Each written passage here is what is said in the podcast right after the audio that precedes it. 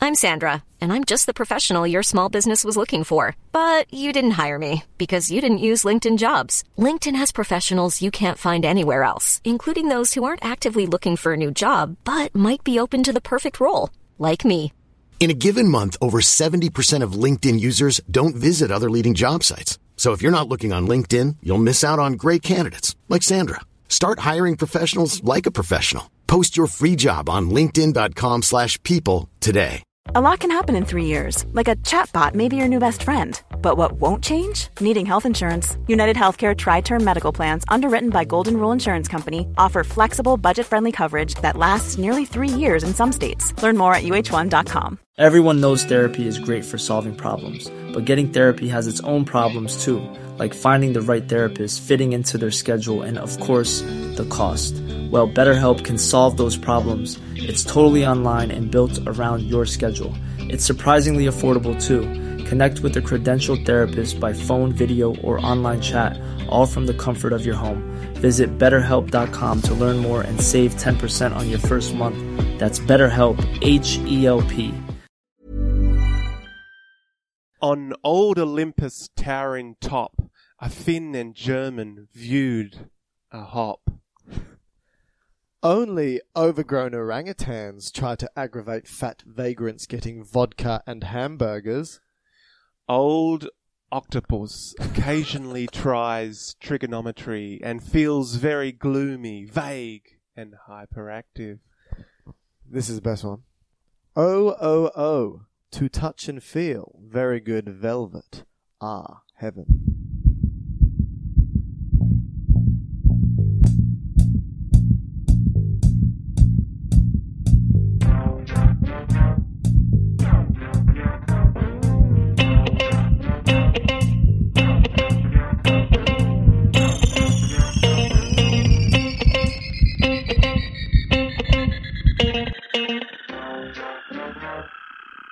Welcome, everybody, to a very strange and poetic Oh, episode of Dr. Matt and Dr. Mike's medical podcast. Today, we're going through the cranial nerves, Matthew. And, Nerves of the cranium. and what were we just doing then, apart from being quite poetic and talking crap? Um, we were doing mnemonics, t- an easier way to remember the 12 paired Yeah. cranial nerves. That's right. So when I say oh oh oh to touch and feel very good velvet, the first letter of each one of those words corresponds to the first letter of each of the twelve pairs of cranial nerves. Yeah, so in, in humans, Yeah. probably mammals, we have 12 paired cranial nerves. So So one either side that's right. coming out of the brain. Uh, mm, yeah, brain, brain stem would be more Midbrain? accurate. Pons, medulla, all of them. Well, that's a brain stem. Well, just showing off. That's all. I know three words. Okay, so yes, if you're a fish, you might have 17, but we're not. We're a mammal, so we have 12 cranial Seventeen. nerves. What are the other five? I think they blend into other areas. Okay. Stop asking questions. So sorry, asking questions you don't know. More like it. Yeah. Should we say what each one of those letters stand for? Oh oh oh. All right, so you do your mnemonic, and Okay. I'll correspond with the uh, First word. Oh uh, olfactory, oh. optic, Oh, oculomotor. two. I forgot what it was. Oh, oh, oh, two. trochlea, Touch trigeminal, and abducens, feel facial, very vagus, good. glossopharyngeal. Velvet. Go back, go yeah, I back. know. I knew First- you bugged that one up. First V, Yeah. vestibulococcular. Oh, G, good. G, good. Uh, glossopharyngeal, Velvet. vagus, Ah, accessory, heaven.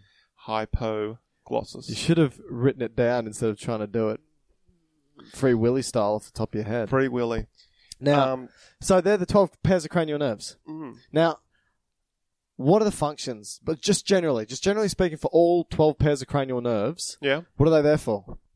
Where they well, that they are homologs to the spinal nerves, so they're equivalent of the spinal nerves of your body.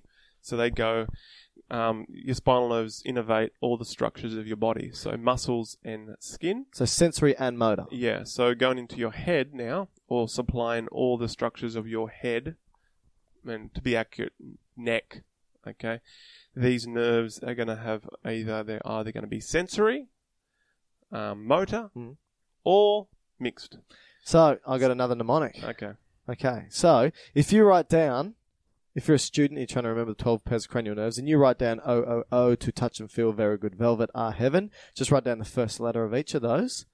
So you're going to have OOO, TTAF, VGVAH. You can then write next to each of those words another word, which is some say marry money, but my brother says big brains matter most. Okay. And again, the first letter of each of those words corresponds to it's either going to be S, M, or B. okay. So sensory, motor, or both. Correct. Okay. Now, just to add one level of complexity to it, uh, in your head slash face, you have outside sensory and motor. You have a, s- a special. Well, they are special. Special Oh. sensory. Yeah. So they're localized only in the head and face. and that would be so they're sensory, Smell? very localized. What type? What type of Yeah. Well, you, special? you've already said one. So smell? Okay. so let's go. So you got sight. Let's go. Sight. So that's visual. Yep. Smell. Okay. Hearing. Hearing. Okay. Okay. The well, in other animals, they call it the lateral line, which is um, fi- apparently fish taste on their body. They taste on their body. Yeah, so their body actually tastes for them. So the body is a tongue. Yeah, I guess so. But for What are us, they tasting? They're tasting the water around yeah, them. and I guess mo- Move, move, movement as well. Movement. Okay. So movement and chemicals, I guess. Oh, But- so like reverberations throughout the water. Yeah, and so that's now kind of localized up into a Hmm. funny-looking thing that sits in our mouth called the tongue, or the glossus. Glossus. Okay, which would make sense with some of the nerves a bit later. Yeah. Okay. Um, and so you've got taste as well, but you also have, which I think you said first, olfaction, which is Mm. Sense of smell. Smell, and in many animals, um, it's very important for reproduction as well. Really? Ah. Not the nose per se. Okay. they don't. It's going to say it's not a reproductive organ. but they do It's help to their own. um, for mating and so forth. Uh, All right. That's why you know um, they dogs smell each other's bums and so forth. Is that part of mating? Uh, I thought it was think just getting to know you. I remember the first time I met you. Had a good sniff. it's- I knew that was going to open something. All right. So let's. Uh, should we start at the first cranial nerve and talk about the anatomy, then talk about the physiology, and then talk about whether it's sensory or motor or both, and then how we can test it clinically? yeah, and any kind of clinical correlates that go with it. Perfect. So I think that probably makes the most sense just to move through. Um, so as I said earlier, um, Cranial nerve one. the cranial nerves are just they're still peripheral nerves, so they're Yeah. still so th- actually this is a good point because many students, uh, well my students anyway, and that could be just my teaching, that because it's in the skull, Yeah. they get confused. They think, it's it, it's central. central nervous system, but it's Gotcha. not. It's outside the brain or outside the spinal cord. Well, you or- made the statement. It's a homologue of the spinal nerves, which Yeah. are peripheral. That's right. So cranial nerves are peripheral nerves, but they're basically what's happened is in the early vertebrates, some of them were outside the skull.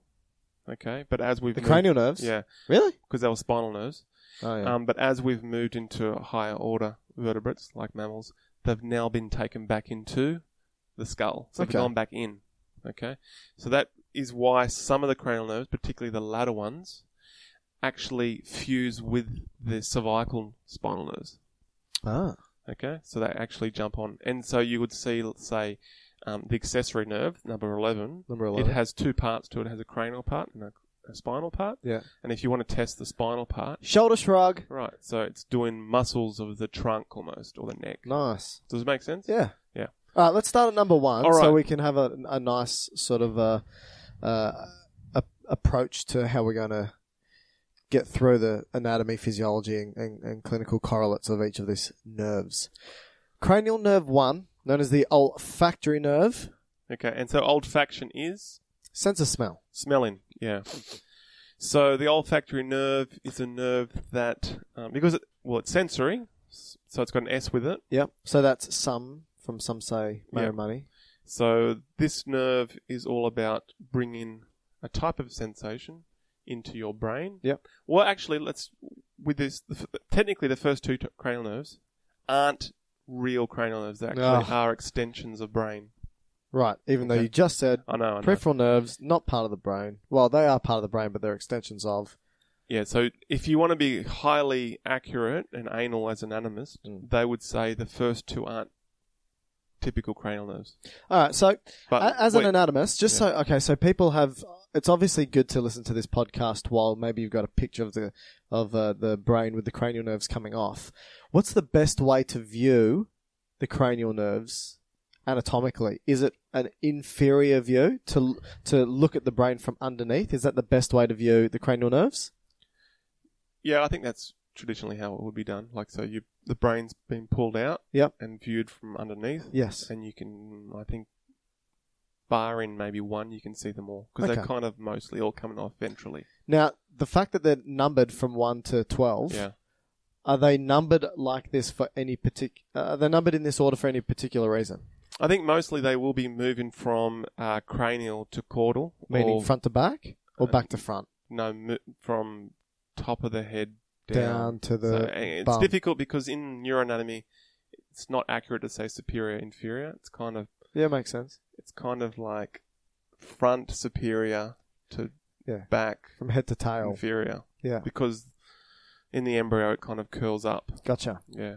Okay, so but I, I think it does move from um, the top of the brain Yeah. and moves down the brain stem. So it goes midbrain, pons, and then medulla. And So- then once you're in the, the pons, it kind of goes ventral dorsal. And then in the in the medulla, it kind of it's a bit confusing, but it kind Alright, of so is kind of everyone fronts turned and off then down. now? Yeah, so okay, so that, but yeah. It, okay, okay, so, so, your question, so very yes, simply, i- inferior. I So- think that's so. The best. first cranial nerve which we're going through, uh, which is the olfactory, is going to be most superior, even though you said it's not the most appropriate term, and anterior, and the last cranial nerve, which is the hypoglossal nerve Yeah. or hypoglossus, is most inferior posterior, yeah, I'd lowest down. I'd probably go with that. Okay, we'll stick there. All right. Olfactory sense of smell. Now, you said it's a sensory, and it makes sense because it's a sense of smell. What else can you tell us about it anatomically? Well, it, it is an extension out of the telencephalon. So that is, I guess, what you'd call the higher brain. Mm. Okay, so it's kind of an extension of that. And because it's sensory, it's probably more accurate to say it's going out in rather than in out. So it's because sensory. Afferent. Afferent Yeah, signals 'cause to sensory the nerves- brain, not away that's- from the that's brain. right. So its receptors itself are located in the kind of top of your nose. So Yeah. if you were to put your finger in your nose Doing it. and push Yeah. push it as high up and kind of Doing back, it. back as you can, Yep. that location where your finger is now. Should I be wrist deep? Is this possible? Well, you do have a fairly Small hand or big nose? or both? um, that's kind of where the the receptors would be, and I think also medial medial septum as well. So that's kind of that thing that separates separates the nostrils. So you're saying this is where the e- e- nerve endings for olfactory nerves sit, Well, the receptors. the receptors. Don't they sit through a bony plate? Well, they have to go through that, yeah. But they're sitting in the mucosa of your nose. Yes. Of you know that stuff that makes the mucus. But you can't physically touch them when you put your fingers as high up as possible. Uh, You I don't know. you I would just say don't- probably you no. Can't. You can't. Okay. Just let you know. Now look, let's just pause for one second here. yeah. We, We. both Michael and I, we actually do research in a group in this area. Yes, we So do. we, I'm more peripheral nerve research. Michael did a lot of his early research in Parkinson's, Mhm. but we're both in a lab now that do um, look at certain stem cells from the nose for nerve or um, neuronal regenerate re- regeneration. Yep. And it's not the it's not the smelling nerves; it's the s- the nerves that support these smelling neurons. So the glial cells, the Glial helping, cells. the helping cells, called olfactory and sheathing cells. Yeah. So, um, some of the ENT surgeons that we work with will actually take a biopsy from this part we're just talking about now that kind of will shoot a punch biopsy into the top part of the nose Olfactory mucosa. and pull out uh, more the glial cells than the nerve cells. yes. Now these nerve cells. The now the re- people are probably asking why do we uh, why are we looking at cells from the nose for regenerative therapies? Well, if you think about it, every single day you're smelling stuff. Now, not all the things you're smelling are nice s- roses. Some are quite noxious and some are quite damaging. And on a daily basis, you destroy the neurons in your nose. And a lot of people think that once a neuron's dead, it's gone forever. Well, that's quite true centrally for your central nervous system, but for the neurons in your nose, they regenerate on a daily basis. And so we're trying to take these neurons and the cells that support these neurons and use its or exploit its regenerative uh, characteristics for spinal cord regeneration. Hmm. And that's what the Australian of the Year, Alan Mackay Sim, Yeah, that, he won kind his of award for. he kind of Push this forward. yeah, and started a lot of this research, right? Yeah. So, um, to get back onto the nerve itself, Yes. these are kind of axonal projections into the nasal mucosa, but their central axons then have to go up through the skull because the nose, uh, if you feel it, has a kind of a cartilage area, Yeah. and then it goes into a bony area, Yeah. and that bony area is now moving into the inside of the skull where the brain is, right? Now, the point of where you have the nerves going into the nose to where they go back into the skull is a plate Yeah. in the ethmoid bone, okay? And they've got little minute holes in it, like, I don't know how you describe it, like They're a, pores. They're, it's just a porous bone. Okay, good. Better than I would have explained. So usually these small little nerve filaments project through this cribriform plate Yep. and now up into the not quite the brain yet, but a bulb on each side. So you have one bulb for the left no- nostril, and um, What's the bulb do? well, that's where you have the first synapse, so the first communication between Yeah. that nerve and the next nerve that's going to go Okay. to the brain. Yeah. And so then basically, So you're once, saying that when I take a sniff in and all these chemicals are coming into my nares, my nose, and these chemicals will touch these re- nerve endings of the olfactory nerve, the receptors. It's going to stimulate these nerve endings, send an action potential, which we've done a podcast on. Yep. It will go from the nose through this cribriform plate, so through this bony plate with holes in it. yeah, go to the olfactory bulb, which is a little bit higher than that, synapse with the second neuron, and then that will go into the brain and we'll be aware that we've smelt something in particular. yeah. So I, I guess it's po- important to point out that the receptors that are picking up this the sense of smell are probably chemoreceptors, a type of chemoreceptors that when a Which is a uh, an chemical odorant, receptor. which is a type of chemical, I guess, floats through into your nose, sits on one of these receptors and stimulates it. Yep. and then um, but to do this it's got nothing to do with the odorant it's just binding to the receptor to stimulate the action potential Yeah. so technically to to test this nerve so if you went to a doctor and they wanted to do a neurological examination on you they would do these 12 cranial nerves right but just to get this so if the doctor gave you a scent a smell to smell just the fact that you can smell it is means that the olfactory nerve is patent. But if you got the smell wrong, so let's say I gave you vanilla and you said it was coffee, that's more of a, pr- a, an issue with your brain processing it, Yes. not the nerve. So if the 'Cause nerve's there's still nerve smelling centers, something, Smell or not smell. that's right. to smell or not. Now, just to further clarify that point about clinical testing, um, the types of smells that you would use to test whether somebody has lost their sense of smell or not, which is called anosmia, if you lose your sense of smell, are Uh, soft, musks, floral, ketone like smells. You don't use harsh smells like ammonia uh, because they're noxious. And what they can sometimes do is accidentally trigger the nerve endings of the fifth cranial nerve, which is called the trigeminal nerve. And because it's noxious, it may stimulate the trigeminal nerve, and you may think or you may have the perception that you're smelling something, when in actual fact, it's a false positive stimulating cranial nerve 5. So it has to be florally, ketone, nice, mus- soft, musky scents Yeah. if you want to do it properly. Now, let's just say you do this and the patient can't smell anything. Doesn't mean that cranial nerve has an issue with it, Matt. Is that a question to That's me? a question to you, Matt. If if you do this and you put a floral scent under a patient's Okay. nose and they don't smell anything, does that mean that there is damage to that cranial nerve? Well, I, I guess you wouldn't jump to that conclusion straight away. They might Correct. have some issues with their nose, like they might have a cold, Yes. or they might have polyps, Could have polyps. um, probably other things. You would also probably ask the patient uh, if they've had a head knock recently. Why do you reckon? Oh well, with that cribriform plate, that bony porous plate, as you mentioned, the nerves go through it. So if you whack that, the, f- so if your forehead gets hit, Mm. so it can shear those nerves off.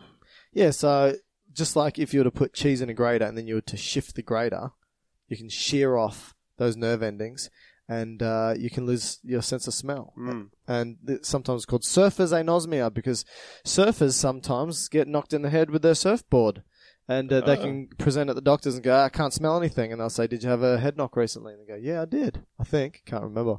Um, or it could, be- you know, you said I did Parkinson's research early on in my career. True.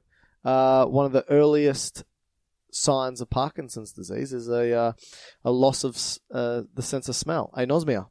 And that goes with other neurodegenerative stuff too, yeah, right? yeah, it's really interesting. You can lose your sense I mean, of smell dementia. up to up to ten years prior to any other clinical manifestations.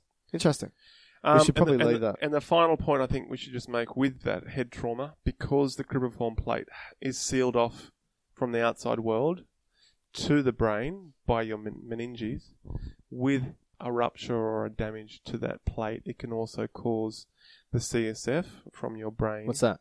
cerebral spinal fluid, the Oh, yeah. clear fluid, to come through into your nose. So Whoa. you, you might have a patient that has had a head knock, and then you have fluid running through their nose And that's which CSF. they may mistake for just a runny nose. Oh. Could actually be CSF. Gross.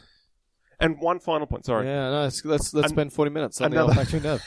Another um, group in our group, subgroup What? in our group Oh, of yeah, research, our research group. Yeah. they, they're looking at how some infections may go up through the nose into the Yes, brain, Yes.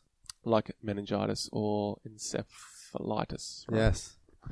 Yeah, Close. Bacterioviruses, so forth. Yeah. Okay, good. Olfactory done. Done. Number two. Cranial term one.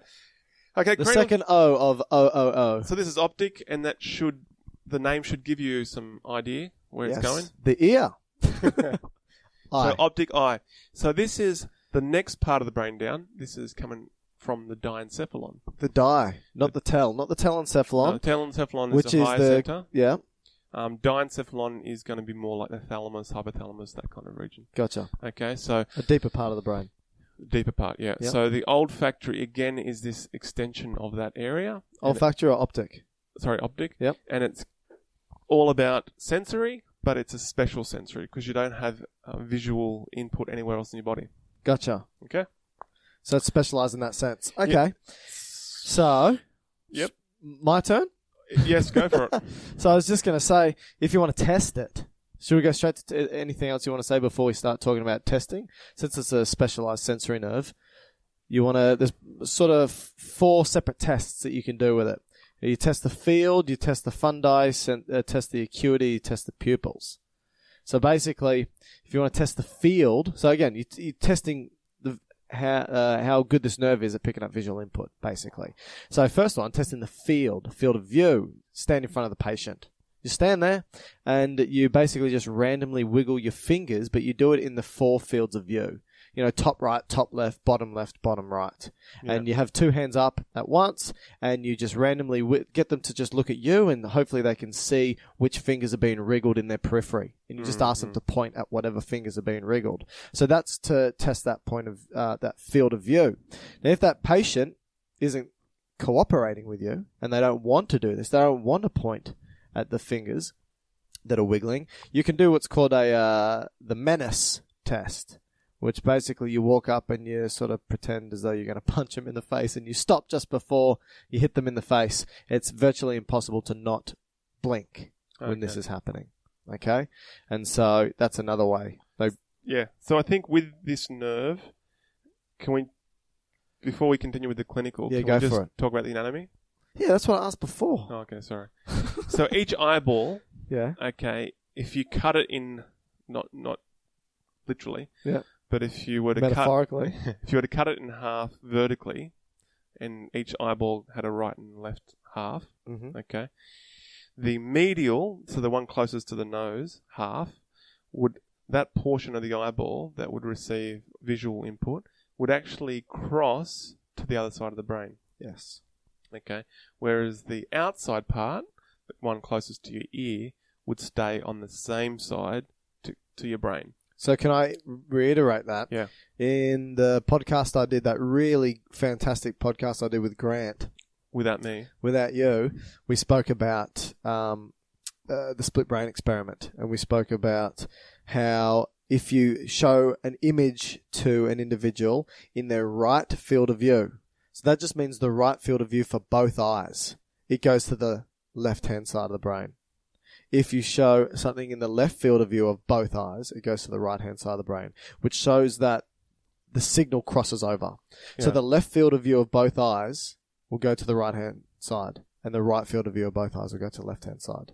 So it does cross over. It's not whatever's in the right eye goes to the left, and whatever's in the left eye goes to the right. It's it- the field of view. Yeah. And so that's just telling you, that's just telling you that each eye will get uh, and send images to both parts of the brain. Yeah. Okay. So when you're testing the field of view, Yeah. if there was lesions on this nerve, there's going to be dif- different deficits depending on h- where the lesion is. So if you had a lesion right directly on the nerve behind the eyeball, the whole eye would be essentially blind. So you wouldn't have any input. Okay. Now if you go back a bit further, so a bit deeper in the brain, there's a point where that all the fibers cross over. So you have some that will go to the other Chiasma? side, the chiasm, yeah, which is the cross part. That's actually sits right in front of the pituitary gland. So patients who have a pituitary tumor, it can push against the chiasm, okay, which then is going to cause problem with the way that the the crossover points are occurring. Okay. And so, if you would imagine, if you got on the left eye, it's bringing signals from the nose half of the left eye, and it's bringing on the right eye, the nose part of the right eye across to each side. But just to make it more Hmm. confusing, the nose half of your eye actually gets vision from the temporal side of the outside world because the way that the light comes in through your eye it kind of what's the word refracts or something Yeah. and so a person would present with kind of tunnel vision. Yeah. So if a person comes to the doctor and says, "Hey doc, I keep running into the door frame," it's because they don't see their peripheral vision anymore, Yeah. and so that's potentially due to a lesion or a, an issue with the chiasma, Okay. the crossing over point. Does that make sense? Yeah, it makes sense. Okay. Um, anything else about the anatomy? And then it kind of from that chiasm, it then reflects back as an optic tract, which then goes into the diencephalon, and then can go into other um, strange areas like it's not really strange, but areas of like so the midbrain, Yeah. And so- oh, such a strange area of the midbrain. um, where you might also have um, auditory input, and that's why sometimes you have um, a reflex. Mm. So they have a visual auditory reflex where if you hear a really loud sound, you see a bright light. and you but you will directly look at it. So what you about turn- synesthesia? You heard the term synesthesia? Crossing over, crossing over from different sensory inputs. So some people can hear a loud noise and they'll see a bright light, Hmm. or some people may um, uh, see a particular color and taste a particular type of food. I know it's got nothing to do with this particular nerve. I just think synesthesia is a very interesting field of research. Okay, so th- oh, that's it for me for anatomy. So Alright. clini- clinical, you already said about the visual fields. I think we're Yeah. done with that. Yeah, but what we can do is you can also. So I said visual fields, but you can also use an ophthalmoscope and have a look into the eye and actually look at the nerve, the optic Yeah, nerve. the- so the back of the back of the eye. Yeah, so you look at like color and contours, and and you can even have a look to see if there's signs of increased intracranial pressure, like Because it bulges out or something. because it well it bulges out, but also if you look at it. it it should look a bit white, Mm. right? But if it looks very pink, it's a good indication that there's increased intracranial right? pressure. Oh, there you go. So, And so a lot of these would be done um, if you just go to your ophthalmologist. Mm. Um, ophthalmologist. No, what is it? ophthalmologist. Ophthalmologist. Yeah. What's the specialist though? yeah, ophthalmology. Wh- But what's the what's the Person who gives you glasses, Uh, Yeah, optometrist. optometrist. Sorry. So most of us, um, who have glasses like myself, Not would go me. to the optometrist 2020, baby. just to check your acuity, Yeah. but they would also check some eye health. So they would look presumably at your optic disc, which is the back of your nerve, Yeah. to see these changes that you just That's right. mentioned, and if there's swelling or something. Um, so we said field of view. We said you can have a look at the nerve itself and look at the disc. Um, you can also do the pupillary response, right? Yeah, and well, the, the other one as well is I think before that even would be just if you got 20/20 vision. Yeah, acuity. Yes, so just absolutely. looking at a, a chart, right? yes. Now, would you do both eyes together, or would you? Do them separately because Yeah. how do you know, right? How do you Okay. know which is which one's been affected if Yeah. they've been affected? Now, okay, the- so last one. Yep. yeah, the pupillary reflex. Basically, take a light. You'll cover the patient's eye, or at least cover one eye, so that the light only shines into one particular eye.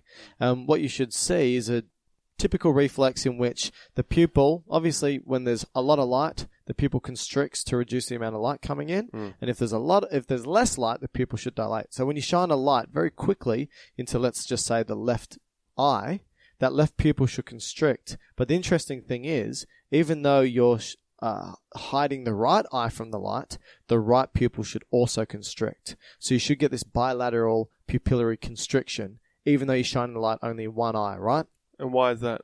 Because of that chiasma. Very good. Because there's- crossing over. So each eye will cross over to the other side.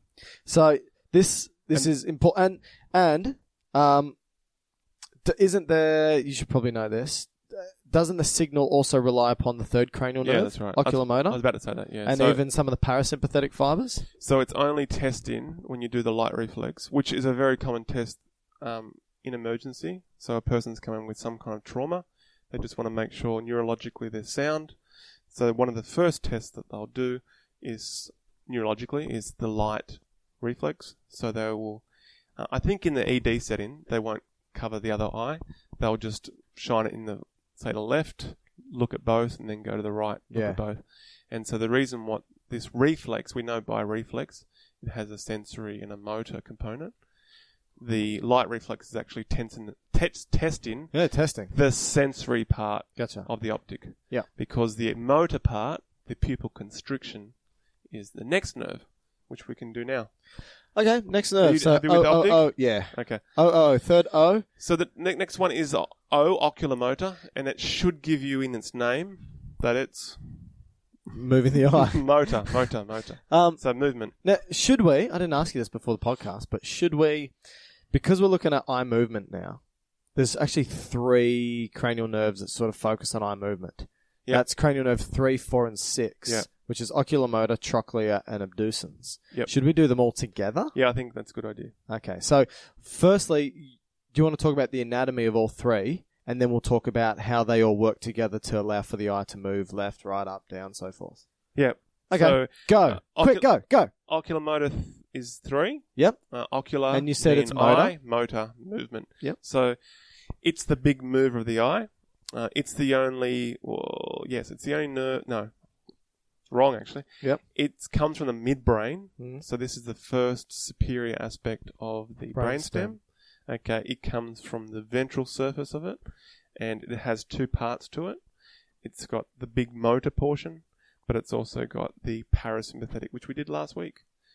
So Oh, the we did talk about that. parasympathetic portion, which is called the Ettinger-Westphal nucleus, Oh and yeah, that I remember you is- saying that. that is bringing parasympathetic function to the eye itself. Which would be lacrimation. And No, as you said it's not lacrimation. I made that exact same mistake last week. it's the pupil contraction, It can- yeah, that's right. and it's also accommodation or change in lens. Yeah. So um, that's oculomotor.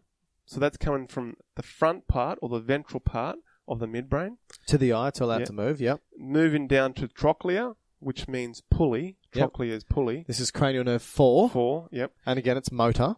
It's motor. So this is an interesting one. This is the only true nerve that comes from the back of the brainstem. Okay, Okay. Now, interestingly, I hope it is. why is this important? I've always asked, well, why would you have a nerve that oddly comes from the back and all the rest comes from the front? Again, going back to the earlier animals, Because we had eyes on the back of our head. we have the third eye. So oh, animals, shut up! so animals have the third eye, What are you Which- talking about? which is the pineal gland. oh, Here we go. So the pineal That's a gland, hippie, everyone. The pineal is actually biologically sound. The pineal gland, um, for us, has lost, well, as far as I think we know, has lost its um, visual receptors. Would that be the right word? Photoreceptors. Yeah. Photoreceptors. But if you go to some of the lower verte- vertebrates, um, the pineal gland will actually still have photoreceptors, like birds. Yes. So that drives their circadian rhythm. That's right. And so light actually comes through birds' skull, not only through their eyes, but through their skull onto the pineal gland. And helps release and helps. melatonin. That's and right. And the trochlear nerve moves that eye or that focus The point. trochlear nerve can move our pineal gland. not a pineal gland, but a thing that focuses, I believe, um, the light onto the pineal gland. But not for us. Not for us. It's then migrated to the eye. So the It's- trochlear, uh, just just to clarify with people who now want to espouse the importance of our third eye, um, the trochlear nerve does not any longer control the pineal gland for us. Not that uh, not that, that I'm aware of, anyway. Don't think so.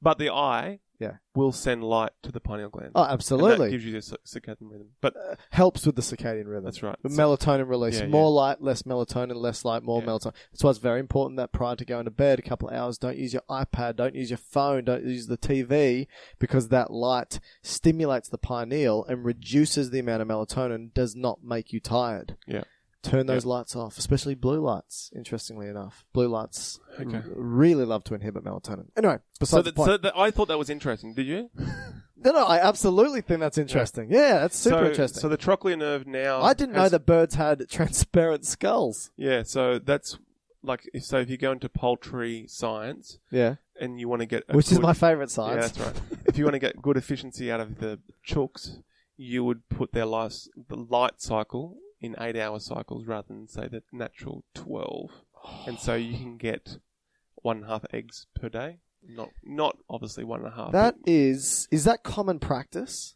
I would I would assume it would be because you know, from a uh, business point of view, you want to get the most eggs out of your chickens, right? What about from an ethical point of view? Is that another conversation? Well, that's not definitely enough conversation. But anyway, that's trochlear nerve. That's number four. Yes. um, that's moving because it's in its name. Trochlear is Pulley? pulley, and Pulls the it's eye. moving the superior oblique muscle to move your eye, which we'll do that in one yeah, second. we'll do it in a sec, yeah. And then finally, Number the six. last nerve to go to your extraocular. so eye we're skipping muscles. five at the moment, just Skipping so everyone five. knows. Yep. We go to abducens. In its name, it should give it away. Abducens or abduct. To abduct Means essentially to what take you- away. To take away. So if you take away your eye, you're just moving. it- you're moving it away from the midline. This one So- takes it all out of your head. Yeah. So if you were to look outwards, at least with one eye, Yeah. then so you, laterally, not medially. laterally, that's right. Yeah. And so that's the abducens nerve. Okay, so cranial nerve three, four, and six are motor nerves, uh, and they are respectively the oculomotor, trochlear, and abducens, Yep. and they allow for all the eye movements. That's right. And Okay. so when you go to the doctor, or the doctor's doing a physical, at least a neurological physical, They make me cough. Oh, okay. they Neurological. will get you to follow their finger, and they would almost draw this big H. Oh, they Remember draw that? the H. Yes, yes, yes, yes, And yes. So by That's drawing right. the H and The getting you H to maneuver. follow, that will tell that will test all the muscles that will move your eyes in those planes. So the H, meaning each end of the H starts in each of the four visual fields. Yeah. Top left, top right, bottom left, bottom right. And then you get them to follow the finger down that and across that H. So, Perfect. so, Shall so, we, so. Can we just quickly do the muscles then? Yeah, totally. Okay, so to move your eyeball, just think of a golf ball. You have two muscles that kind of lie on top of it, one that lies at the bottom of it, and one on right and left, or medial lateral. Okay? Oh, oh, there's one on both. Both Yeah. medially, and both then laterally. you have these strange um, pulley ones. Man, which there's a lot of the oblique. Okay? So you have, um, and, they, and they, they're called rectus, which I think just means straight, like Yeah, your rectus rectus means straight. abdominis or Yep. rectum. Don't get that confused with your eye. Rectum. no. Um, so you have the Or superior. a golf ball. So you have your superior rectus. So that's a muscle that just pulls your eye straight up, looks straight up. Okay. Superior rectus Superior pulls your rectus. eye straight up, and that's controlled by cranial nerve three. That's right. And what would make sense to go with that is another muscle that sits on top of that still, Yeah. which is called your levator palperia superioris, which Jesus. is moving your eyelid. Yeah. Because when you look up, you want to move your eyelid. Oh up yeah, that with makes it. sense. Okay. So you're looking up. So looking up, you're using that superior rectus. You're pulling the eye up via cranial nerve three. Yeah. But also using that superior bifida muscle that Yeah. sits on top of it. It's lifting your eyelid. That's right. So that's cranial nerve three as well. That's also. However, Yeah. Um, it does have innervation by the sympathetic nerve system. Okay. Via the facial nerve? No, it comes in by the carotid artery. So remember we did Christ. sym we did the sympathetic trunk. Yeah. Remember we spoke about the the cervical ganglion, the, Yeah, the yeah, one yeah. that sits up in the neck, Oh, yeah. right near the carotids. Yep. It brings the fibers up through which which fibers would it be? Some of them. Post Ganglionic. Ganglionic, right. So Yes. it's post the ganglion, Yep. and it's bringing fibers up with the blood vessel to bring to your brain, and jumps on board with it, comes to this eye area. So if you have a sympathetic issue, what will you get? Drupin. Ptosis, Ptosis. Yeah. Ptosis. silent P. Silent P. Make sense? which I always do in the middle of the night not to wake up my partner. Close your eyelids. No, silent P. All right. Um, the other muscles. It's okay, because, uh, look, this is super confusing. Yeah, it is a little bit. um, especially over a podcast. So just to reiterate what you've just said, you've said that to lift the eyes up, Directly up, straight to- up. straight up. That's just cranial nerve three. Yeah. Okay. Next. The other one is you- if you want to go completely cross-eyed, so bring your eyes right to look at your nose. Yeah. you would need muscles to right on the medial surface of the eye, which Yep. are called the medial rectus. And they, they so they pull the eye inwards. Yeah, that's Gotcha. also oculomotor. Ah, so that's cranial nerve three as well. Okay, Okay. and then you also have the inferior rectus, which Yes. is the one at the directly the bottom of the eye. Yeah. Okay, and that would pull your eyes straight down. But laterally and down. No, just just straight down. I mean, if you isolated these muscles just on its own, Okay. okay, that would pull the eye straight down. That's the inferior rectus. Yeah. Okay.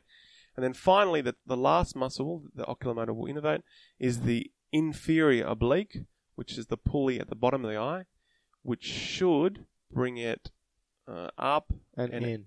in Oh, or out. Up and in. Okay. All right. I'll trust you on that. Up and but in. definitely up. I'm just not sure if it's out or in. So, So Uh, Always get things mixed up. so, So that's all oculomotor. yes. Okay. The next one is trochlea. Should we just reiterate that? I think put them, all the muscles in, and then we can talk about how you All right. test them. All right. Next one is trochlea, which is number four. Mm. That's only innervating one muscle to the eye, Yeah. and that's the superior oblique, Yes. which is kind of sits above the eyeball but on a pulley, Yeah. and it, it's attached to the surface of the eye. Which, when you pull on the pulley, it causes the eye to actually go Mm. down. Which doesn't sound right, does it? No, but just the way it's holding onto the golf ball, Yeah. your eye, and with the pulley, Yeah. it actually pulls the eye down and in. That's right. Okay. So so cranial nerve five, the trochlea. Four. Yep, that's what I said. cranial nerve four, trochlea, pulls the eye down and in towards the nose. That's right. Yep. And then finally, Mm-hmm. You've got the abducens. What do we say abducens is like? It means to abduct, to take Okay. away from the face. Yeah. So it's So that's moving it Going to laterally. innervate the lateral rectus muscle, Yep. which is on the out, outer part of the eyeball, and that's look make the eye look out. Look outwards. Now, I don't think many people could do both unlo- eyes. Yeah, both out. Chameleon. Yeah, well, it's both. Like most people can do a cross-eyed, which is bring in medial rectus completely, but to Yeah, bring it's it not possible. both out, I think would be almost. I think some people would be able to do it. You reckon? But, yeah, but I think most people. God, I get a headache. All right. So So that's all of them together. Yeah, okay. So to simplify it, let's say that we gave an individual palsy of each one of these What does nerves. palsy mean? Palsy just means to be paralyzed in a sense.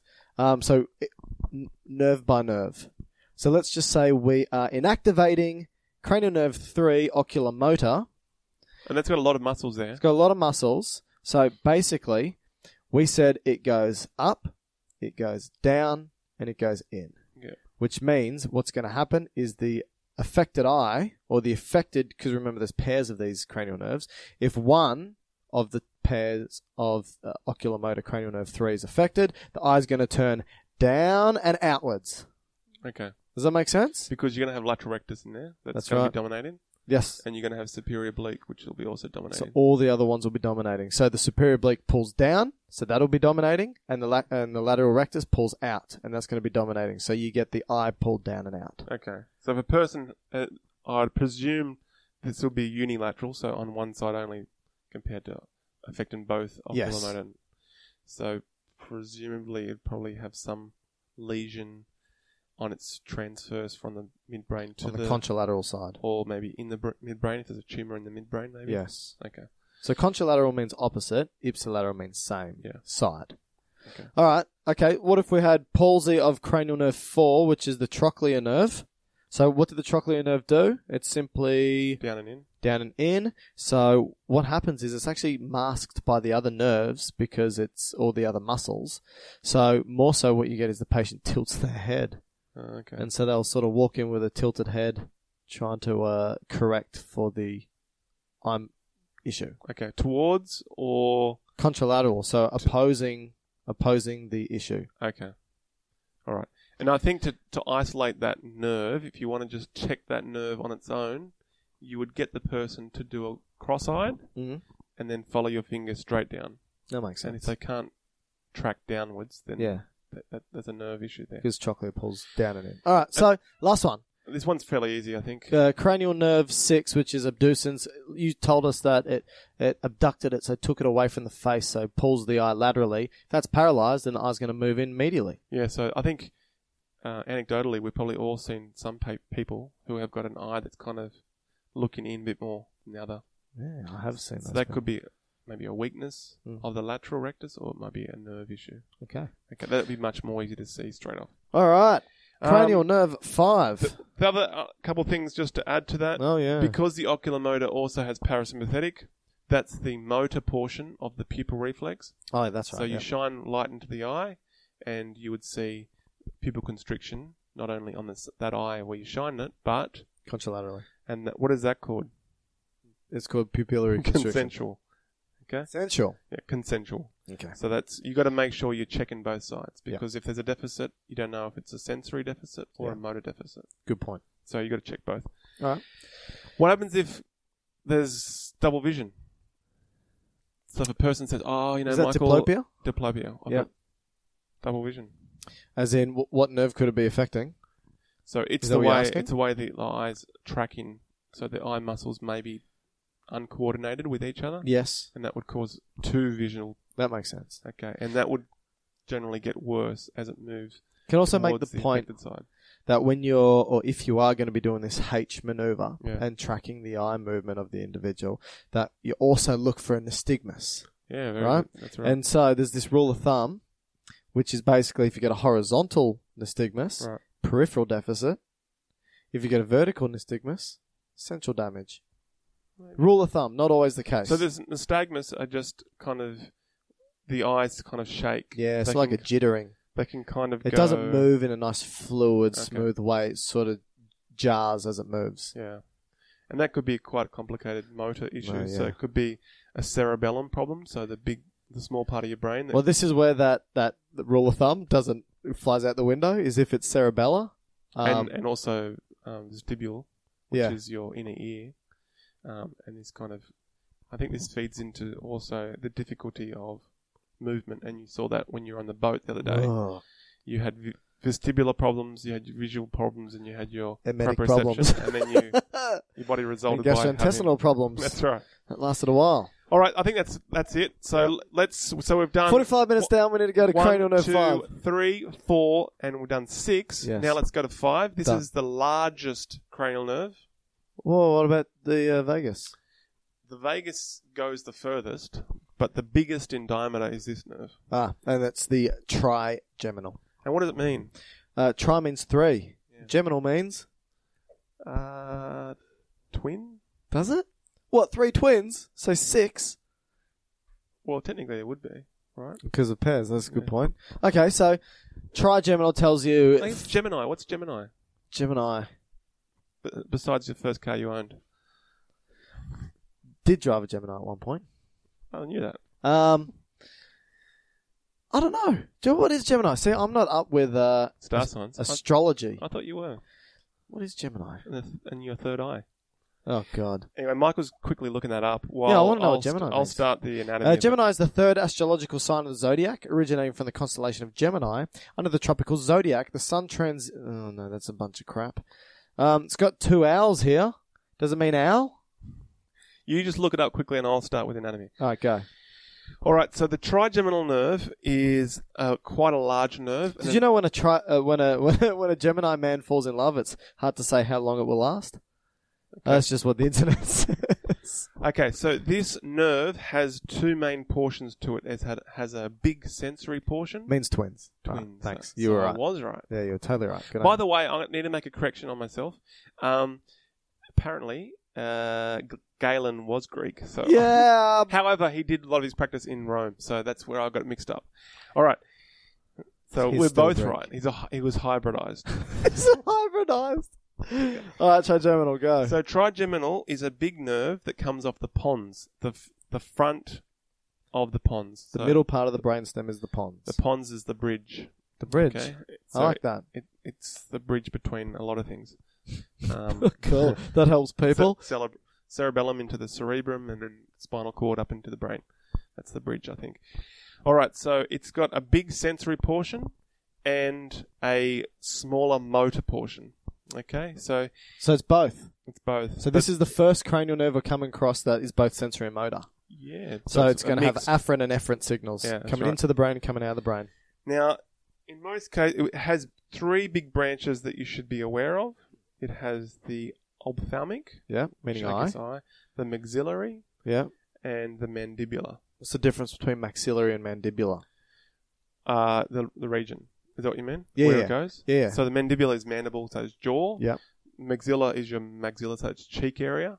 And the ophthalmic is going towards the eye, but it's kind of on your forehead.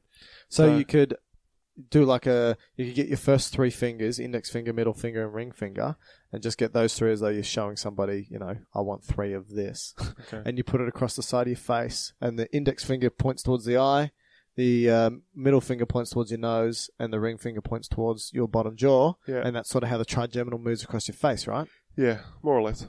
And so, kind of go with your forehead, your whole, all your skin of your forehead, and probably d- a degree of your scalp and so forth, is innervated by this nerve, ophthalmic. Ophthalmic. oh yeah, ophthalmic of the branch. trigeminal. Yeah. Yes, sorry. So we call that V1 because V is five in Roman numerals. Yep. And the first branch of it, V1, is going to be the ophthalmic. Then wouldn't they do if it's if V means five instead of doing one? Wouldn't they do I? And then wouldn't it be Or VV maybe. No, V. No, no, VI. yeah? Um, And so does the next one V I Two. I, V2. Or which would be VII. seven. That's confusing, isn't it? So the maxillary branch of the trigeminal is kind of going below your eye down to your, say, bottom lip. Uh, sorry, your lip. Yeah, okay. Top lip. Yeah. Okay, that's so all cheek, that. basically cheek. Yeah, the cheek. And then the, and the last one, the mandibular part, does your lower jaw. All right. Okay. So that that means all the sensory to that area. That's skin. Okay. So if I touch my forehead and move all the way down from forehead to cheek to jaw, I'm s- stimulating the sensory aspect of the tri- of each of the trigeminal branches. yeah, that's right. Okay. And so when you have a neurological done, or if you were to have a neurological done, or if you're a health professional and you're going to do a neurological Yeah. on your Assessment, you mean? patient, yeah, Yeah. um, you would test it both in touch, but also for crude, possibly even pain. So you wouldn't inflict pain, but No. you would use, say, a cotton bud or a cotton ball for touch versus maybe a pin, Mm. and then you would test forehead, cheek, jaw, well, the, both sides. Yes, but the interesting thing is that, I mean, even though it has a sensory aspect and a motor aspect, that, you know, one's rarely affected without the other one being affected. So you could test uh, the sensory and motor aspects by doing the corneal reflex. Yep, but Right. the, the corneal reflex will have again, like the pupil reflex, it will have a sensory and a motor portion, Yeah. and so the sensory portion is going to be trigeminal, Mm. but its motor portion is going to be facial. Is it? Yeah, because the motor portion of trigeminal is the muscles of mastication, chewing only. Mm. But that's actually good. Oh, yeah, of course. So it's actually good because both the pupil reflex and the corneal reflex actually in together, two, just by two little tests, test four nerves. It says five and seven. For the corneal reflex? Yeah. Yeah, five and seven. Yeah. Interesting. Yeah. Okay. And you could do that with the unresponsive patient too. So if the patient's Yeah, in a that's right. coma, you could just sort of just open the uh, eyelid a little bit and just do the corneal reflex with a cotton bud or a yeah, so tissue or not on something. the coloured part, just No, on no, the no, border of the, sclera. of the white to the coloured. Yeah. The cornea, that's right. Yeah.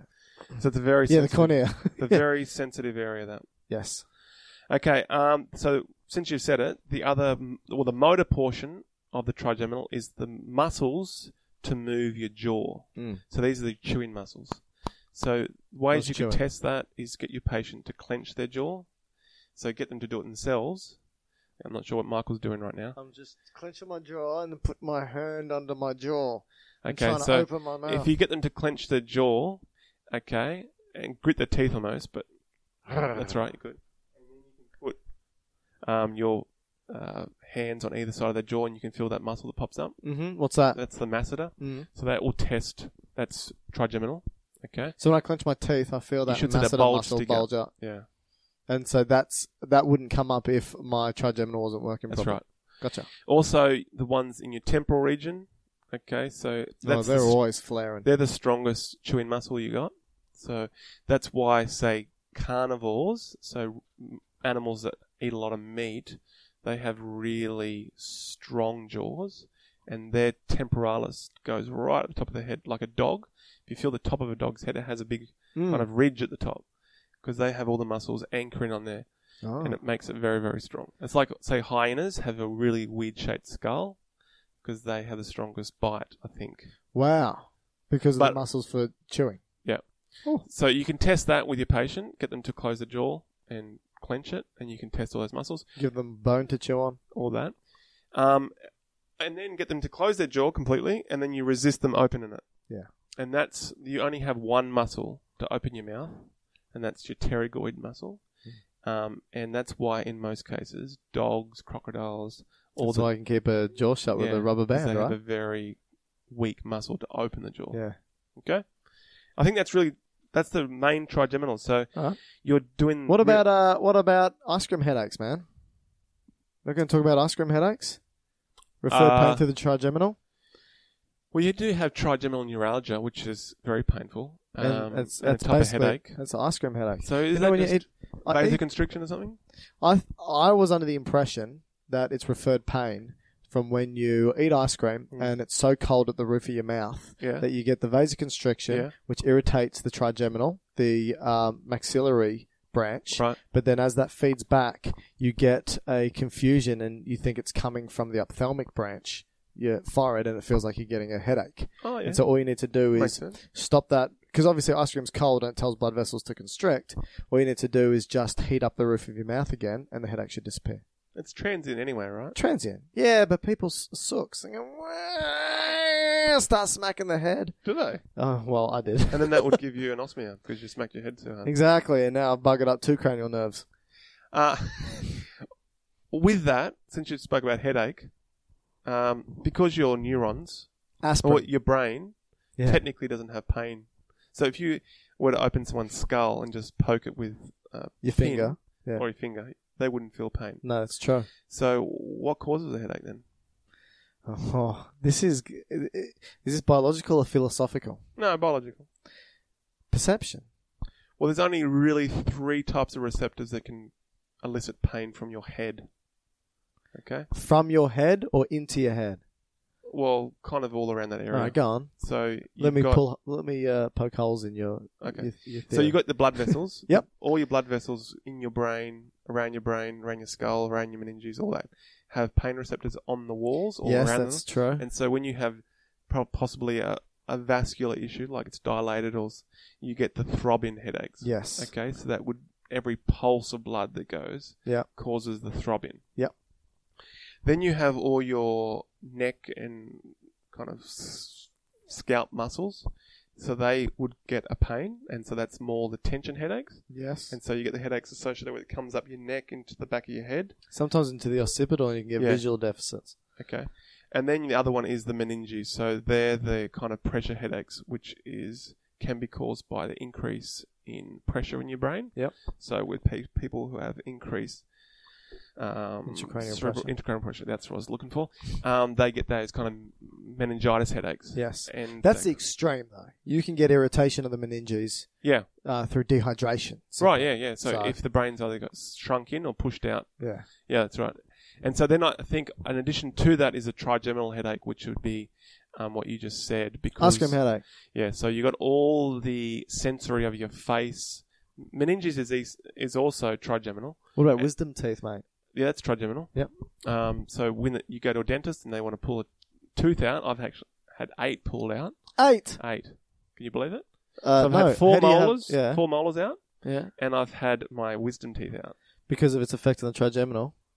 No, just because I had big teeth. Big teeth, small small jaw. Yeah. Yeah. Well, probably Paul. more big teeth. So, so the doctor, the dentist, Yeah. had to do lo- well for the first four molars. Had to do local blocks, so sticking needle into Lidocaine. my gum with lignocaine, which is a local anaesthetic, blocks the transmission of the nerve, then can pull the tooth out. Mm. So, the dentist would have to have very good knowledge of the anatomy of the trigeminal nerves, Yeah. the branches, particularly the maxilla, Yep. and the um, the nibula. And that explains why, when you have sinusitis, this occasionally happens to me, when you have sinusitis, or you have too much fluid in your, say, maxillary sinus, Yeah. you get numbness in your back teeth. Really, I've Has- never had that. Never had that? Never had that. Okay. Do you get that? Yeah, I get that occasionally. Numbness in the yeah, back because teeth. it's So what's affecting it those feel like nerves. when you chew? Like when you masticate at the back of your jaw? It's more just you get pins and needles. Weird. Yeah. No, never had that. Never even heard of that. No, haven't. No. Well, there you no. go. Um, all right, we done with tri trigeminal Yeah, I think the trigeminal we've done. facial now. The big, I think we've spoken about the best way to test it. Yep. Yeah, I think that's it. All right. And we've done six. We did that with the eye. Facial nerve. Now- oh, oh, oh, to touch and feel. F is both a sensory and motor nerve. What are we going to talk about with the uh, seventh cranial nerve, the facial nerve, Matthew? So the facial nerve, as it would suggest by its name, is going to go to your face. Face. Fresh. Okay. Ah, Sean It's- Connery now. It's coming out now. We've moved from the pons down to the pons medulla area. Yeah. So that it's ca- kind of called the pontomedullary junction. Um, so this nerve again is a mixed nerve. Is that right? That's right. Okay. Both sensory motor. Okay. So it's so first, what's the sensory? the sensory is kind of uh, complicated because it's going to have a degree of special sensory in it, Yep, which so- is taste. Any hearing? Um, the hearing will be more for the next one. So n- there's no innovation in the middle ear or anything like that. Maybe Uh, that's there's more- a there's a uh, innovation to a uh, muscle Yeah. of the middle ear, Strapedius? stapedius. Yeah, Okay. stapedius. Um, Sorry. So, like, well, let's go with the muscles first. The muscles, Okay. it's the muscles of facial expression. So, Smiles, yeah, so Sadness? If you, if you want joy, anger. good, I'm a So thespian. All the That means all anger. the muscles that move your face in expression will be innervated by this nerve. Forward movement. Yeah, and so there are five branches here, and that is to Zanzibar by motor car. What? To Zanzibar by motor car? Yeah, so T. Yeah. this is doing the mnemonics again. Yeah. T temporal. Yeah. Two, Zanzi. That's, uh, or Zanzibar. That's zygomatic. Bi, buckle. Motor. Uh, mandibular. Car, cervical. To Zanzibar Which is a country, I think. a motor car. An island country in Africa. Yeah. Yeah. So that's the five branches of the facial nerve, Okay. motor wise. That's the one we spoke about last week, where there's, in India, the anatomists have to dissect it out of the prodigal end. That's right. Yeah, so that is the muscles going to your movement. So basically, it's you getting your patients to do, if you want to test the motor portion, get them to move these muscles. Yeah. Ask Okay, them so- to smile or chuckle or Yeah, to, again, um, you could resist them open their eyes, yeah. or you try and get them to get their eyes to close, put your fingers around their eye and say open or close, and you try to resist like Mr. it. Bean when he was in the church and he had to keep his eyes open. Have you seen that episode? No. Oh, it's very funny. So that's He's testing his facial That's nerve. testing a part of it. Yep. But also crinkle your forehead for me, Michael. Crinkle, not that. Ah, one. there yeah. we go. So you want to see these lines, these crinkles in your forehead? I just thought I was old. That's that's some. Then you get them to smile. Okay, good. So Michael looks all right, and then you get Thanks. if you get them to kind of do the wrinkled, you know, the wrinkled um, neck. Oh, Yeah, that's that's per- like tense, tense those, tense the neck. yeah. So it kind of looks like a frill neck lizard. Yeah, that's it. So that To tests people, the oh, platysma. what about our international listeners? They don't know what a frilled neck lizard is. a lizard with a big neck? Jeez, that doesn't help them. All Uh, right. So all these are facial nerves. Yeah. So Okay. now, why this is important Yeah, go is on. because um, one of the signs of a stroke is facial paralysis or facial drooping. That's more sensual, right? Yes, but I'm just go with the, that to begin with, right? Okay. So if a patient presents with facial drooping, Yes. you don't know immediately if it is from a higher brain center Gotcha. or a facial nerve palsy. Gotcha. If it's sensual or peripheral, That's right. basically. And so basically, all you need to do is to get them to crinkle their forehead. And so if they have a facial droop, let's say on the right side, Mm. so all their right side of their body is, oh sorry, right side of their face is drooping. Yeah. If you get them to crinkle their forehead, okay, Yeah. so crinkle it for me. That's all right. Go up. So Yeah, look I'm- up, like you're surprised. Yeah, I'm bad at crinkling. Yeah, there if we they go. can crinkle, that means it is more likely to be a stroke. Okay. But if it's absent, okay, it's more likely to be a facial nerve palsy. Okay. Okay. Because the part of your brain, the motor cortex that supplies your um, muscles of your forehead, go to both sides of the body. Yeah. So that's why it can be innervated by the other side. So if you have a stroke, which is essentially um, a loss of, what would you say, oxygen to the, the part of the neurons. Yeah. Okay. Neurons are which dying could be off from 'cause a, of a bleed. a bleed or a, A clot. blockage. Okay, that's hi- happening high up in the brain.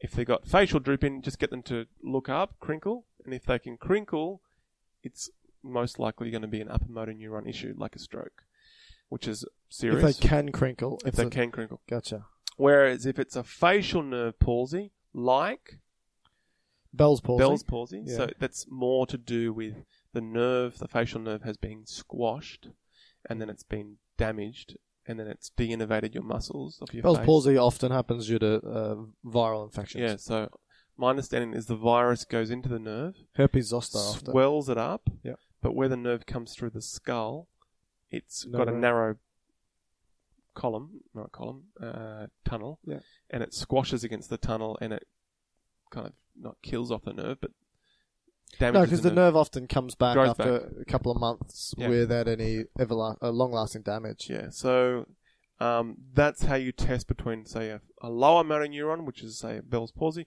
versus an upper motor neuron, which is more likely a stroke. Do you watch Game of Thrones?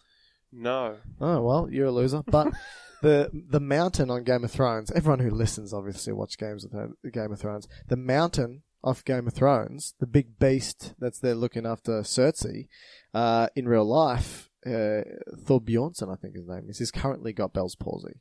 He's got he's got paralysis of the uh, the facial nerve, I think, of the right hand side. Doesn't mean he's he had it can't- for had it for months, but he's been lifting because he's a he's a power lifter, like world's strongest man Okay. and he's been lifting. If you go on his Instagram, which I have a look at because he's a monster, um, you'll see him when he goes to lift, and you know they make that tough sort of face when they're going to lift a heavy weight. One side makes it, the other side is not making that look. Okay. So it- that's so a if you cranial tested it on nerve- him, yeah, um, he won't be able to crinkle his forehead. he won't be able to crinkle for it. Yeah. that's, that's right. So that's an important test to All right. discriminate. But now, but but uh, facial also plays a role in taste, right? Yeah, so it's a c- it's a confusing one. But so this there's is a, sensory now. there's a spe- yeah special sensory. So there's a special little nerve that's called the chordate tympani, Yep. which kind of um, goes jumps on board with the trigeminal, the lingual nerve, which can be the nerve blocked to pull out your lower teeth. Yeah. dentist. It jumps on with the lingual nerve to give the taste to the front of your tongue, Yeah. Okay. the anterior tongue. Now, as a clinical test, tasting isn't a good one because taste and smell are so intimately linked that you may get a false negative, false positive reading. Okay. here. Um, And the other thing it, the facial nerve does, um, this is it's parasympathetic, yeah. is it helps you lacrimate, cry, Yeah. and salivate. uh, crocodile tears. Crocodile mate. tears. Yeah. Um, uh, let's talk more a little bit about the cranial nerve um, seven. So the facial nerve sending one of its little branches to the muscle that's the pedius in the middle ear. Okay. So if this is affected and somebody has Bell's palsy, they may have hyperacusis. yeah. So this is a little muscle that pulls on the eardrum to dull it off if it's too loud. Yeah, but if it's paralyzed, It doesn't do that. Anymore. can't dull it off, and they get the they say the things basically sound louder. And actually, going back to what you said about sensory, there is a degree of sensory, just um, probably pain touch to the eardrum, not Okay. not hearing, Yeah, but just a bit of you don't want to test sensory. that. You don't really want to start It's a- rubbing the eardrum. The ear, well, the eardrum ear canal Mm. is kind of complicated. It has, I think, three different innovations in it. So s- I think facial, glossopharyngeal in Vegas, and sometimes people who clean their ears can cough or vomit. Yeah, isn't that Wilson's nerve? I'm not sure the guy. Who Arnold's. Arnold's nerve. That's Arnold's Uh-huh. Okay, nerve. so there you go. I think that's facial. We've got to Oh, g- we got to hurry up. Yeah, yeah. So that- Okay, that's number facial, eight. quite complicated. This one's not too bad. This is vestibular cochlea. It has two parts. Um, it has What's vestibular mean? vestibular is your balance center. What's cochlea mean? Cochlea is like a shell. okay, but it's referring to the inner ear. The hearing, the inner hearing part. So basically, balance and inner ear. Yeah, so it's fairly straightforward.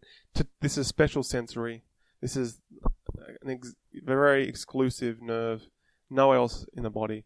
It's giving you this the ability to um, know where your body is in space by your head. Yep. Um, so what your head's doing right, left, forward, back, and acceleration, and also hearing. So deep hearing centers. And you can again test it by low frequency hearing. You can be whispering into the patient's ear and see. Well, if they can- also use the tuning vibrating fork, fork. Yeah. to put on their skull, but also to hear it. So there's that Weber's test. Weber's and something else. Remember it? Reiner, Reiners? Reiners. Is something it? like that. Rinners. Oh. So I think they go burr, and then they can hear it while it's vibrating next to your ear. That's you one. put it on the If not, you put temporal it on- bone. Yeah, and that's conductive deafness, I think. Okay. Good. Is that it? I think that's it. Uh, There's also tests where I think So it's they put- obviously a sensory nerve. There's no Special motor sensory- associated with special- it. It's special sensory, just being able to hear, um, and hearing that light tuning fork. Isn't it Schroback's test? um, No, not sure. Schroback's they, test is not. They one. do put cold water in your ear, and they can that can cause a I think an eye movement change. Wow. Anyway, let's move past that. Okay. Nine glossopharyngeal. It should give the name away. Glossus is Tongue, and pharyngeal. back of the throat. Okay, so this is a ninth nerve. This is a mixed nerve. Okay, it's going to have um, some special sensory. It's going to have some motor, and it's going to have some movement in it, Ah. which is the motor, I guess. So the sensory is all the sensory of the back of the tongue and the back of your throat. Yep. So this can be another reflex with nine and ten. So this is again probably So that, that's Vegas and accessory. no, glossopharyngeal and vagus. Oh, sorry, glossopharyngeal, Vegas. yeah. Yep. So, uh, th- again, clinically, this sometimes is advised not to do, but they might get the tongue depressor, you know, that Oh, big yeah. paddle pop stick, Yeah. and they might get the person to stick their tongue out and say ah. Yeah. As you're saying ah, the the doctor can be looking at the Uvula. uvula, and if that's deviated in a certain direction, that's indication that there could be either a vagus or a pharyngeal or a glossopharyngeal issue. But then they put the um, the tongue depressor to the back of your throat, and then hit the back wall. Now it's sensory. That will cause the person to do. Gag reflex. To, can you just make the sound? Okay. So that's test in nine and ten. Okay. So the ten, the movement of the wanting to throw up, that's vagus. Yeah. But the sensory is glossopharyngeal. Okay. Okay. Does All right. that make sense? Yeah. It only innervates one muscle. It's pretty small. It's the um, stylopharyngeus. oh, is But that what it? it will do is it will give you a taste of your back of your tongue. Okay, but again, not a good way to test Yeah. because yeah, taste and smell, and, and then you've got the front aspect, which is facial nerve. So And the, the other thing it will do is it will give you salivation to the parotid gland. So it will parotid tell gland your is the parotid. salivary gland next to the ear, That's right. And so that's parasympathetic function. and that's glossopharyngeal. Glossopharyngeal. All right. All right. So Cool. that's nine done. We're almost there. Vagus. So this is the probably longest running nerve. Number ten. Okay. It goes everywhere. Not everywhere, but It's Long been everywhere, distance. man. That's why it's called the Vegas, the the, the wandering nerve.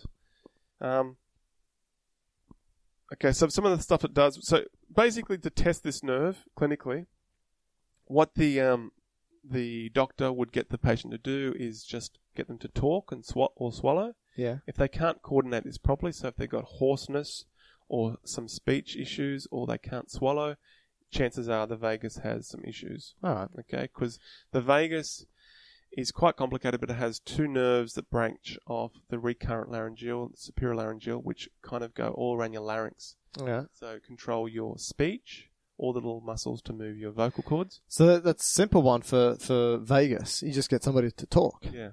And if they got And If they hoarseness, sort of said, oh, they, oh, they talk like this, or they can't control it very yeah, well. or they can't cough, they cough like a cow. How's a cow cough? They can't, like for us, we close our vocal cords to let the air go out. Yeah. I don't think they can do that. So they just go. I think I never watched. you watch cows cough. oh, that's shameful. Uh, other thing it does is it goes. It's uh, parasympathetic, so it's going to go all to your heart, to your um, Airways. airways, down to your gut. Gut. We spoke about that in the parasympathetic.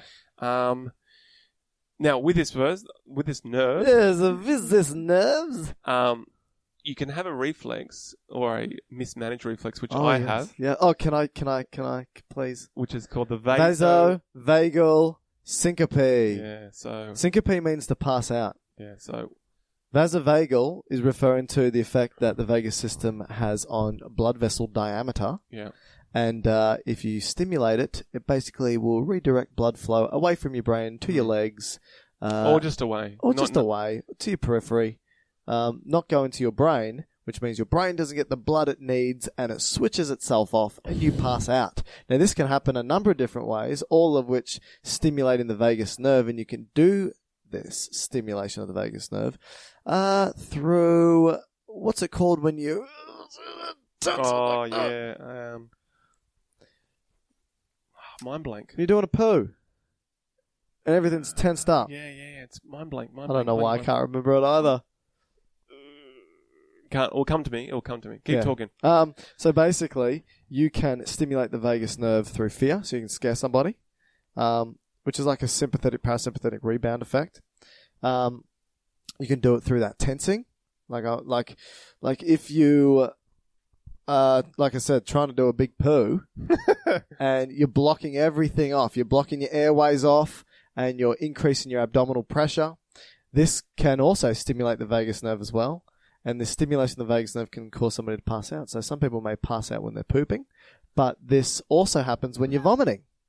And uh, Which is- Matthew, which is Doctor me, Matt, yeah. Doctor Matt, uh, poor guy. Every time he vomits, he passes out. Yeah, for some reason, for most recently, so the last probably four, four bouts of vomiting I've had, Yeah, I keep waking up on the ground. that's So you have a big drive. So to vomit, you have to have a big drive of vagus stimulation to stomach. Yes. To coordinate all those three layers of muscles to your stomach, you need a big vagal drive. And I guess what happens with me as I'm driving the stomach to vomit, it doesn't. It over overcompensates the is Valsalva movement. Valsalva. It's the Valsalva movement. It overco- overcompensates too much, and I don't get enough blood to my brain, and therefore I faint. that's not cool. No, it's not cool. God. So yeah, so this uh, vasovagal syncope, um, vas- uh, Valsalva maneuver can affect the, Uh, the was tone. it you of was telling me, but it was someone. If it wasn't you, it was someone else, Yeah. obviously. Um,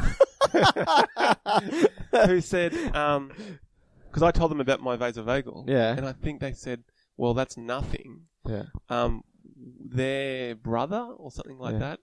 Um, when they go to the toilet, they'll faint. Yeah. Because- Bowel movements. No, just a bit of strain in. They'll just Wow. faint. So the, the amount of time they've passed out and woken up in a public toilet is Wow. innumerable. Wow. So I guess I'm lucky in that compared to that. So You can you can use it. You can use that Valsalva maneuver to, if you've got supraventricular tachycardia, right. so your heart rate's going like 200 beats a minute. You can uh, do the pooing maneuver, Valsalva maneuver, and because of its vagal stimulation, and remember the vagus parasympathetic nerve goes to the heart, tells it to slow down. You can slow down supraventricular tachycardia. Yeah, there's there's easier ways than probably that. Um, you Drugs. Can, you can do a well that one as well, but you can do a carotid massage. So if you find where you're, Yeah, be careful though. because that's right. Be careful because you might throw a clot off. 'cause So then- don't do it. So just but just to say where the procedure lies, Just to tell you your how not to do internal the thing. external carotid is kind of, I think about C three, which is kind of the angle of your mandible. yeah. that area there, if you were to massage it with your fingers and take your heart rate, it theoretically should drop. but also could loosen up a little plaque. Well, there is commonly plaques in that region because it's a high velocity flow area. So And it's a, an, a large diameter artery. That's Usually, large diameter arteries love having uh, deposits.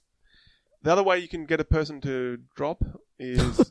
you um, mean through tachy- vasovagal tachy- syncope? Supra tachycardia, supraventricular tachycardia, Yeah. is put their head in a bucket of ice. Oh, to get their blood. Uh, I to think get it's a their heart diving rate reflex, to- isn't it? yeah, the s- yeah the diving reflex. Yeah, I think that drops their heart but I don't rate. think ev- do we all have the diving reflex? Yeah, I think we all do. Oh, okay. All right. So there's that. That's there's the vagus, nerve. nerve. So the vagus nerve does a lot of muscles in your back of your throat, helps you talk, helps you swallow, very important there.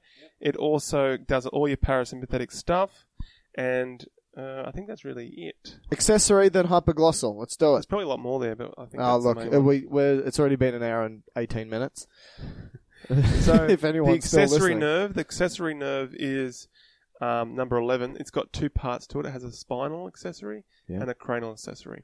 Now, this is what I'll go with the cranial first. Its output is in the medulla.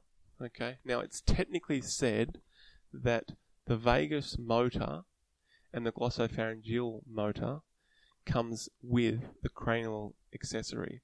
And because that's so complicated, they call the nucleus the nucleus ambiguous, which makes sense because they have no I idea. have no what's- idea. Yeah. But but you test them all together, right? Yeah, that's right. So all the pharyngeal muscles technically technically come out of the cranial part of this uh, accessory, but there'd be no way to separate it really. I don't think. That's but interesting. the spinal accessory. Remember we said about um, evolutionary. We had the nerves outside, then come back in. yeah. The cranial, sorry, the spinal accessory is where it's come out and gone in, and Okay. so this is where you innovate the traps and the SCM. Shoulder shrugs. So what to test this, the spinal accessory, which is your trapezius, the tra- a trapezoid, is that right? Or Trapezoid? trapezium is a triangle, isn't it? Yeah. So that's the muscle at the back. So if you were to take the skin off and then some fat off, Yeah. the first muscle you would see is this big triangle muscle, Yeah. and that's your trape- your traps or trapezius muscle. Yep. So to test that, you would get you put your hands on the back of your patient and get them to shrug On the shoulders. and they would be And resist their equal on shrugging. both sides. Yep. Okay. The other one is that neck muscle at the front Mm. that helps you turn your head on either side. Now, interestingly, with this, to turn to the, your right, so to look over your right shoulder, Yeah, doing you it. need your left Left what? sternocleidomastoid muscle. Oh. And if to turn left, you need your right. Okay. Oh. So, just to confuse you here, Yeah. um, to test the nerve. If they can't turn to the right, that would be a dysfunction with the left nerve, Left vice or, versa. or, or right? the left, because you've got to use the other muscle to do the opposite thing. That's contralateral to Yeah. the movement. Interesting. Yeah, All right, that's accessory. Hypoglossal. Um, This is the last one. this is the last nerve. I'm motor gonna- nerve. So, what do you think it is by its name? Hypo means under. Glossal means tongue. Yeah, So it's under the tongue nerve. yeah. Uh, Am and I right? So this this nerve has been pulled in from your occipital um, muscle group, so Wow. it's pulled it from your neck yeah. all the way around And it into moves your your tongue. tongue. So it's motor for tongue. Moves your tongue around. and that's That's basically it, that's right? it. So it's just motor So only. get your patient to s- poke their tongue out at you. Yeah, so you See could if it test it by a deviates. couple of things. You could just get them to open their mouth Yeah. and with their tongue on the bottom, look at their tongue closely, and if it um, is wasted, Ah. so if one side is kind of less than the other, or it shakes, which is called vesiculations. yeah. Looks like a bag of worms. Yeah, that's a problem. Or if you get them to point it straight out, but it deviates to a side, that would deviate to the problem side. And it could, again, be indicative of upper motor neurons if something's happening like oh, like a motor neuron disease. Motor neuron disease could result in I'm muscle not wastage sure. of the tongue. But I think with the with the lower motor neuron, you get the vesiculations. Not Like upper. uh, like ALS, like amyotrophic lateral sclerosis, like Lou Gehrig's disease.